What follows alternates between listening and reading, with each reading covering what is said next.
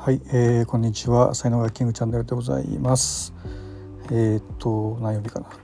火曜日ですね。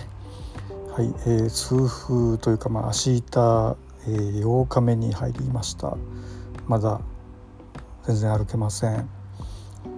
はい。でですねえー、っとまあ右足がね痛風になってでそれを最初の3日間ね、えー、全体重で左足で支えててでその左足が4日目から痛み出してなんか疲労骨折気味のね感じになったというふうなことでまあちょっとあの将棋で言うとねこう一手を間違えたかなみたいなふうにちょっと思ったんですよね。で過去のですね僕あの痛風になった時にブログ書いてるんですけどもちょっとこう丁寧 めにですね見てみたんですよね